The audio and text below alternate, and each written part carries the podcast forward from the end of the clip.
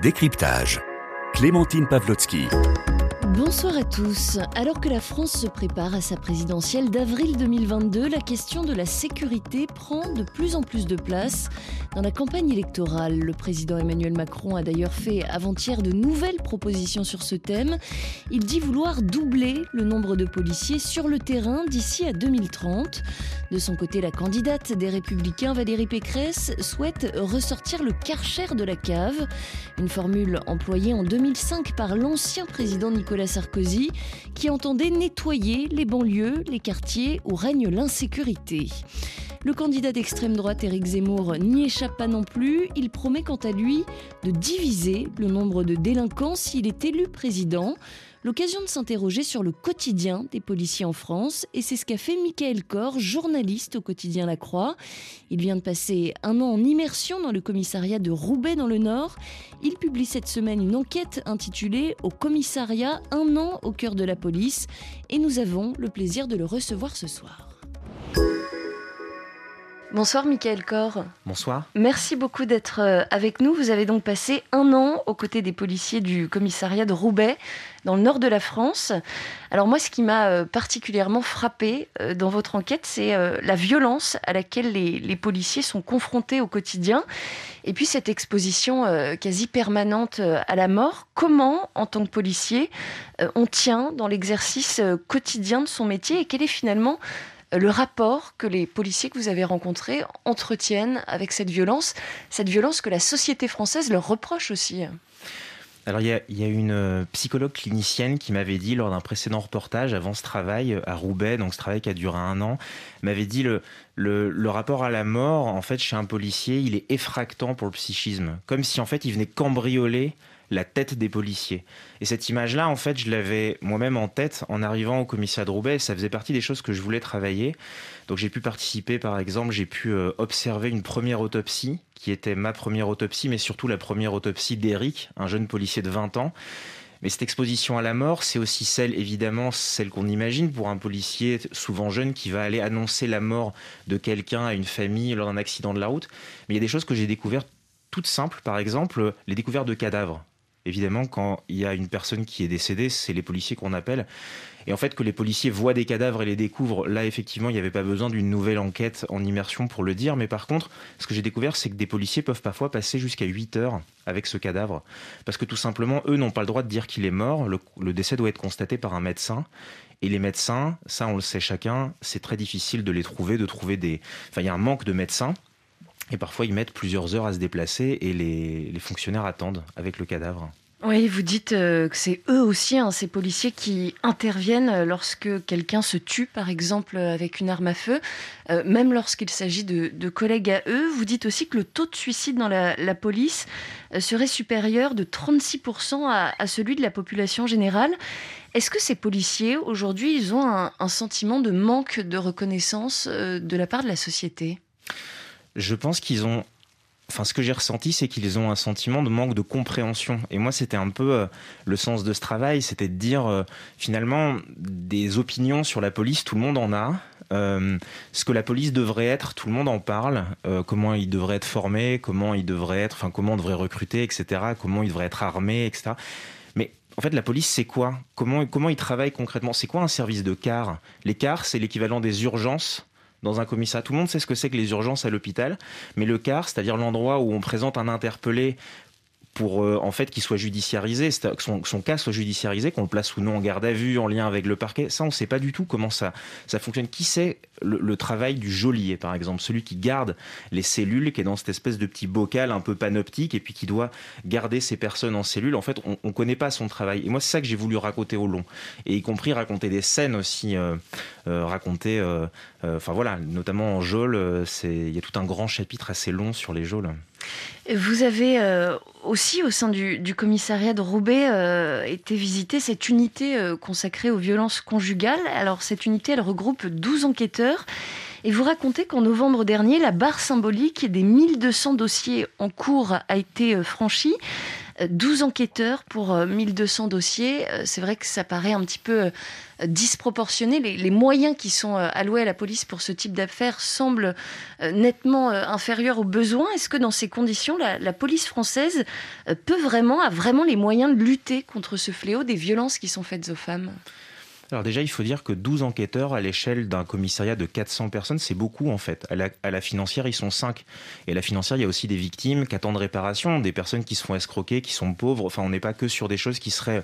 Alors évidemment, je vais absolument pas me lancer là-dedans euh, dans des sortes de hiérarchisation de ce qui serait plus ou moins important. Mais ce qui est intéressant en fait de noter, c'est que c'est pas parce qu'on a augmenté le nombre de personnes qui travaillent sur des enquêtes sur des violences conjugales. Ça a été fait après le confinement de 2020, puisqu'il y avait eu une augmentation, notamment en intensité, des violences faites aux femmes. C'est pas parce qu'on a fait ça que les violences conjugales ont baissé. En fait, presque au contraire, parce qu'on en parle beaucoup, parce qu'aussi la procureure de Lille a dit maintenant, quand des policiers rentrent dans un appartement et qu'une femme a un bleu, vous lui demandez pas si elle portait plainte. Si elle porte plainte, vous renseignez, donc elle dit ça aux policiers, vous renseignez dans une main courante ce qui s'est passé, les faits, et moi je poursuivrai quoi qu'il arrive. Et du coup, on veut apporter une réponse donc la justice va apporter une réponse à toutes les femmes victimes de violences. Et moi, j'ai évidemment pas de jugement là-dessus. Au contraire, euh, c'est très bien, mais force est de constater que parmi ces 12 enquêtrices qui du coup travaillent avec chacun 100 dossiers par tête, deux euh, sont parties en burn-out cet été. Et on imagine que dans ces conditions, ils n'ont euh, évidemment, ces policiers et enquêteurs, pas le temps de traiter toutes ces affaires. Comment ça se passe? Est-ce qu'ils sont obligés de prioriser? Bien sûr qu'il priorise, et puis ça pose aussi une question presque plus philosophique, qui encore une fois n'est pas du tout une opinion sur la police, mais qu'est-ce qu'on peut lui demander à cette police? Et à un moment donné, c'est une question que je pose euh, au début de, l'article au commissaire divisionnaire qui, est muté, en fait, hors du Nord. Et on est en train de déjeuner euh, à la cantine des douanes à Tourcoing, à côté de Roubaix. Et je lui demande, est-ce qu'il a le sentiment que la ville, que Roubaix va mieux euh, depuis son passage? Je ne m'attendais pas à, En fait, il s'est mis en colère. Il m'a dit, mais vous savez, euh, si on rentre là-dedans, euh, faut arrêter d'être policier, on est, faut, devenir député. On n'est pas là pour. Euh, il dit, en fait, il m'a dit, c'est comme si vous demandiez à un chef de service en cancérologie s'il avait, si la situation s'était améliorée depuis son arrivée. Et en fait, pour moi, c'était vraiment un déclic. C'est de comprendre que voilà, l'action de la police, elle est pas, pas une question de la juger, elle n'est pas inutile, mais elle n'est pas là pour réparer la société.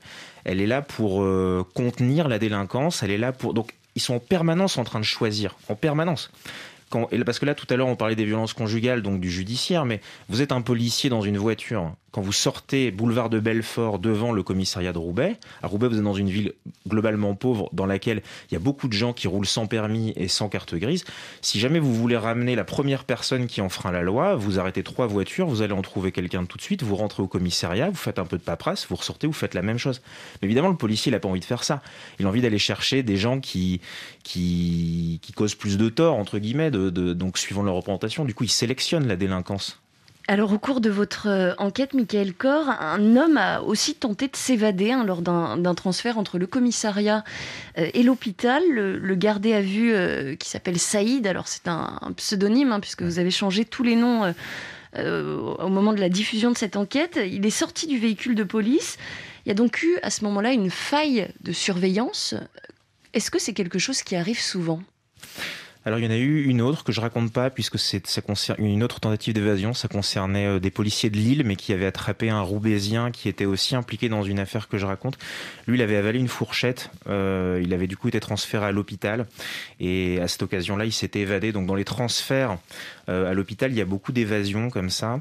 En fait, ce qui est assez intéressant à travers cette histoire, au-delà de savoir quel quel manquement exactement euh, de tels fonctionnaires Est-ce qu'ils auraient dû euh, euh, faire ceci ou cela Ce qui est assez intéressant, c'est qu'en fait, les, les policiers qui transfèrent un détenu à l'hôpital, ils savent pas forcément qu'est-ce qu'il a fait exactement, ou ils en ont une vision extrêmement sommaire.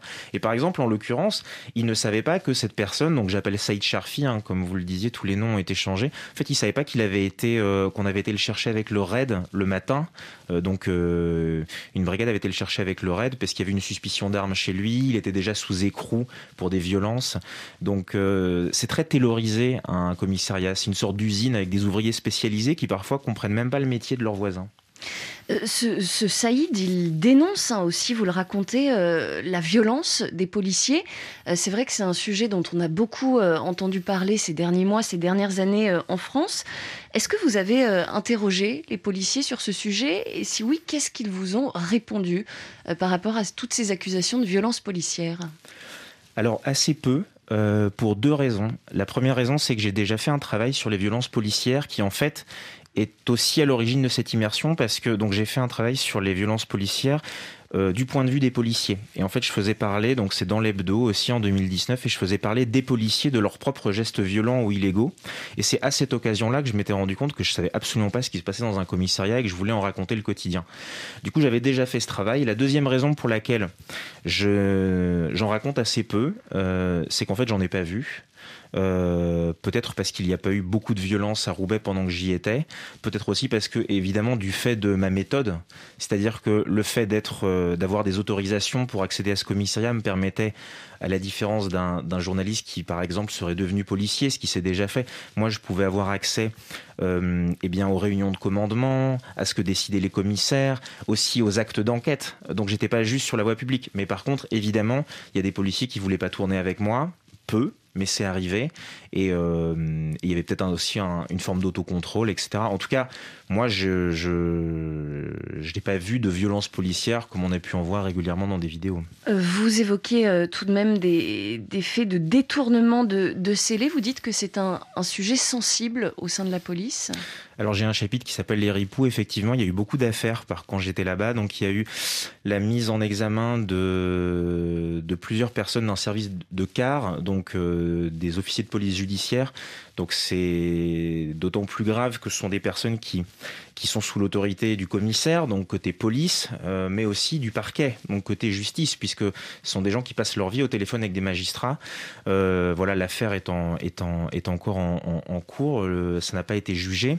Et puis il y a eu effectivement des vols de scellés, euh, des vols de parfums, des vols de, de... Et puis aussi des des pertes, des oublis d'un peu de drogue qui disparaît, euh, voilà ce genre de choses. Et moi, ce qui m'a beaucoup intéressé là-dedans, c'est d'écrire sur euh, comment ça se manage un commissariat. Comment on gère tous ces cas-là? Comment on gère le fait que les renseignements territoriaux euh, envoient une note sur la possible radicalisation d'un de ces policiers? C'est pas sûr, c'est de l'enquête administrative, rien n'a été prouvé. Mais comment on gère le fait que, voilà, on sait ça. Comment on gère le fait que l'enquête dont je parlais tout à l'heure, eh bien, elle est en cours. C'est-à-dire, on a une suspicion que tel officier de police judiciaire, eh bien, il a, il a, euh, il a fait un faux en écriture de faux, et puis il aurait volé de la drogue pour une soirée privée. Et on sait qu'il est, qu'on est en train d'enquêter sur lui, mais pendant ce temps-là, eh bien, il continue de travailler. Donc, comment on gère ça? Et ça, ça, j'ai trouvé ça absolument passionnant à, à, questionner. Alors justement, euh, Michael Corr, vous, qu'est-ce qui vous a le plus euh, marqué au cours de cette, de cette année d'enquête? Ce qui m'a interpellé, en fait, c'est ce qu'on demande collectivement à la police. En fait, c'est qu'est-ce qu'on lui demande? Et, cette, injonction un peu politique de, réparer la société, euh, elle m'a énormément questionné.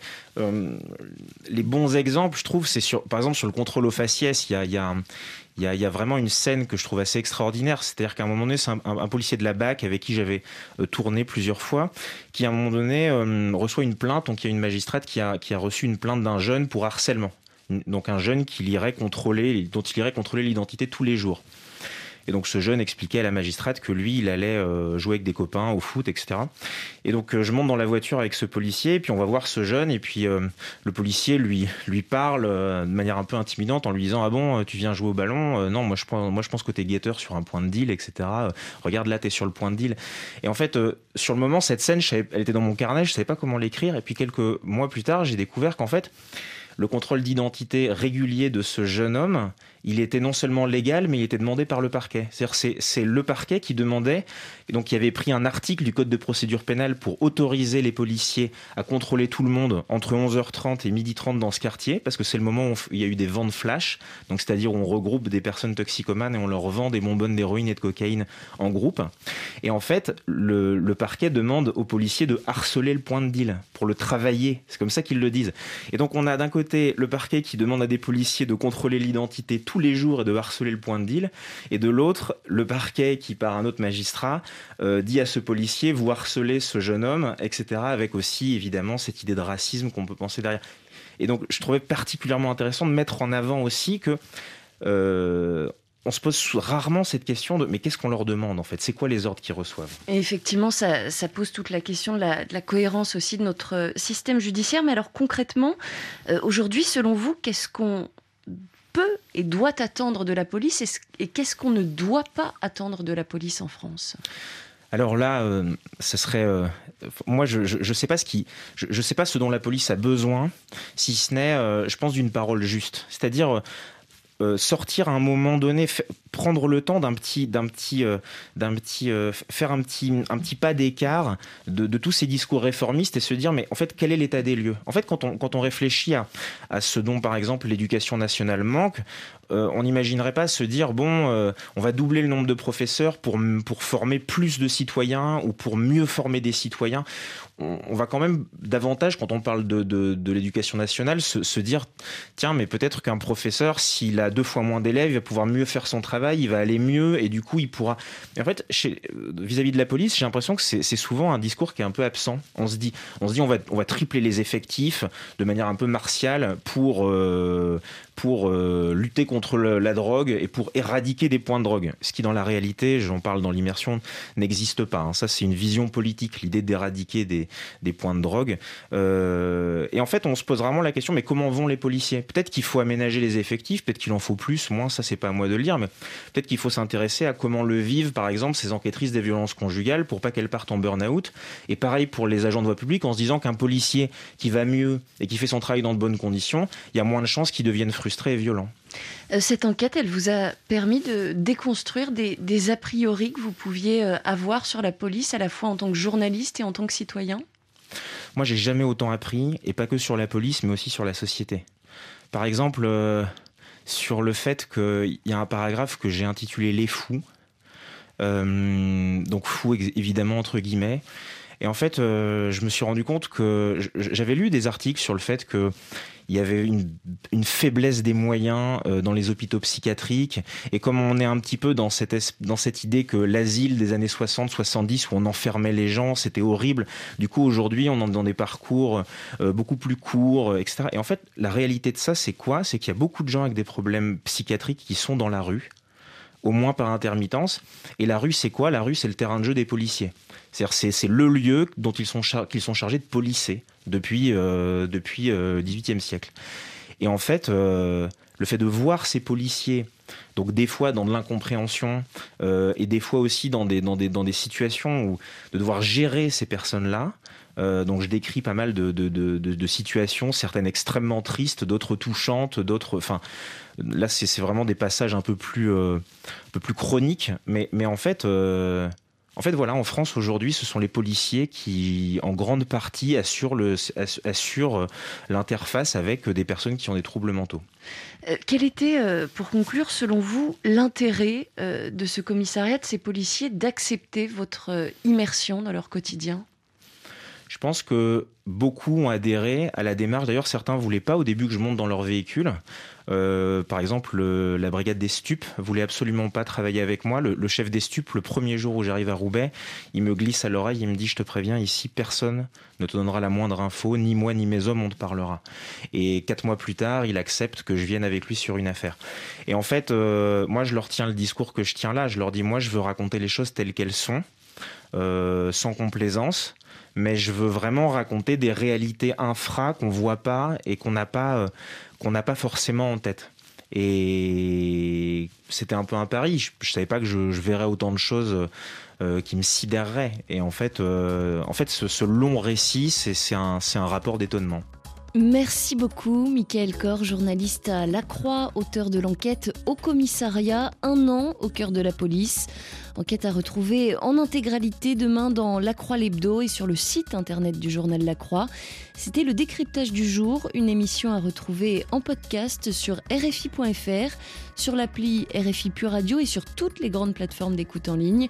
On se retrouve lundi à la même heure, 17h10, temps universel. En attendant, l'info continue sur RFI. Dans quelques secondes, vous retrouvez Romain Ozouille à la présentation du débat du jour. Excellente soirée à tous.